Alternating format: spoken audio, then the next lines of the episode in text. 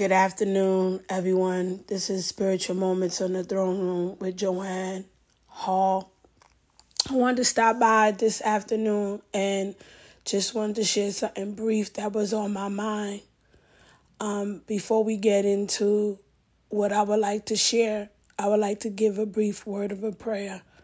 Father God, in the mighty name of Jesus Christ, I want to thank you, God, for this beautiful day that you allowed myself and every person under the sound of my voice hearing this message, that you will keep us and cover us. We want to repent for all the things that we have thought, said, done, and partaken, knowing and unknowing that was not pleasing to your sight.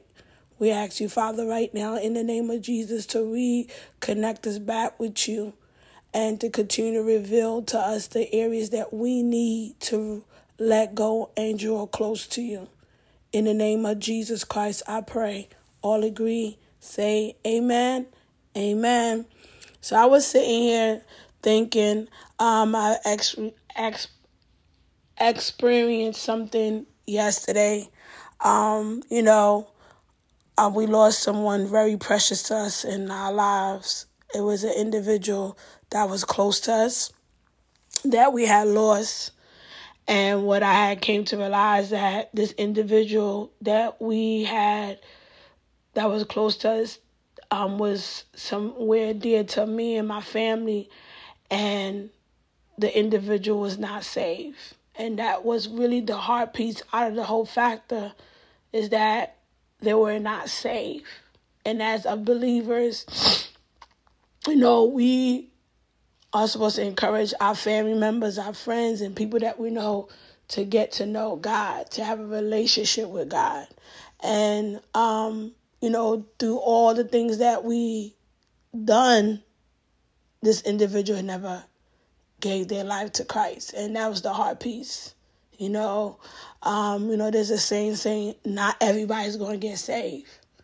Even though we we may want to want that individual to be saved, everyone's not going to be saved. Everyone's not going to heaven. So I want to just uh, briefly read a scripture, you know, you know about, you know that everyone is, everyone will be saved, but not everyone's going to be saved. And I want to go to First Timothy chapter two. First Timothy chapter two, and um, I believe this is the NIV. And it says, First of all, then I urge that supplications, prayers, intercession, and thanksgiving be made from all people, for the kings and all who are in the high position, that we may lead a peaceful and quiet life, godly and dignified in every way. This is good and it is pleasing in the sight of God our Savior, who desire all people to be saved and to come to the knowledge of truth. For there is one God and there is one mediator between God and man, the man Christ Jesus, who gave himself as a ransom for all, which is the testimony given at the proper time. For that I was appointed a preacher and an apostle. I am telling the truth. I am not lying. A teacher of a Gentile in faith and truth. And this is First Timothy chapter 2, verses 1 to 7. And um, verse um, 4, it indicate that God desire all people to be saved and to come to the knowledge of truth. So I, I, want to say that that's a desire for God for all people to be saved and to come into the knowledge of truth. But we understand that everyone have everyone's not going to want to come and and get and be saved and want to get to knowledge of truth. Some people might just want to live their life the way they are. Um, some people may feel like it don't take all of that to do. um to get doing good deeds or being a good person, they're gonna get it. But it, like the Bible says in Romans ten and nine and nine, if we don't confess out your mouth that you know the Lord Savior and believe in your heart that you're you're not going into the kingdom of God, you're not gonna get the access. If you don't believe, you're not to get in. And I just wanted to stop by this afternoon and just encourage everyone. We have to pray we have to intercede on behalf of our brothers and sisters in Christ of the faith walk and even the ones that's not. That we need these times when we gather together as families, we need to really pray for our family members, the one that's not going to church or have a personal relationship with Christ to get a personal relationship with Christ. We need to do better uh, uh, us experience this individual, it really did something to me. It really made me kind of do more as evaluation of how can I do better winning um, my family members. You know, it says you know it says salvation. It says charity starts at home. Like, how can I be affected to my family? How can I do better being a witness to my family. And it just leaves me like, wow, God, what can I do better? Is is my light shining? Did, did, did we miss something? Uh, could, could, could, could I take a little bit more time? Did, did I ever even get a chance to talk?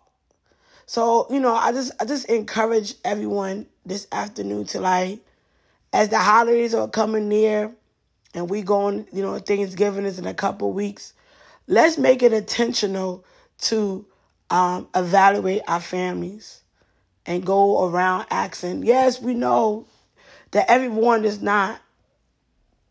But the ones that do want it, let us be sensitive and be discerned to go about asking or even asking God to teach us how to how to start the conversation. You know, the Bible also just indicate one water, one plant, and God's the increase. Let us be the one to be the one planting. Well, let us be the one to water so God can do the increase in that individual lives. I'm so deeply hurt and affected by this individual so close to us and they transitioned and passed away, but did not get an opportunity. Um, yes, we talked about God, but we never asked that He wanted to accept Christ. And now He's gone. And we don't even get an opportunity anymore to, to give that. Let us let's not miss opportunities. If I had to give it to say a, a nugget today would be let's not miss another opportunity.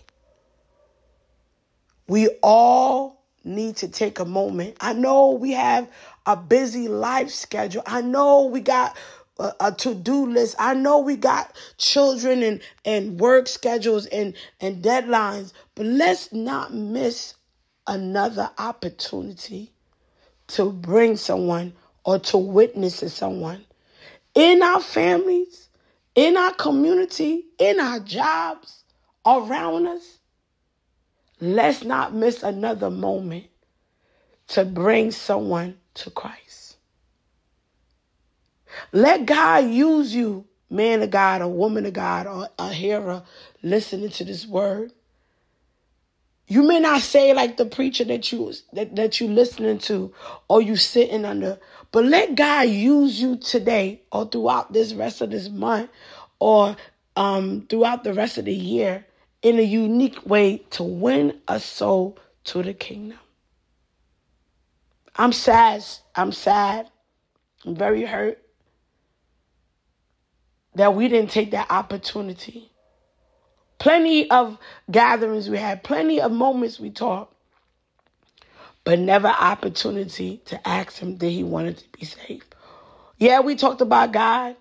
Yeah, we we we we we we said the goodness of the Lord, but we never made it a moment to ask him that he wanted to be saved. So I stopped by today to share. Let's not miss another moment. Thank you all for tuning in.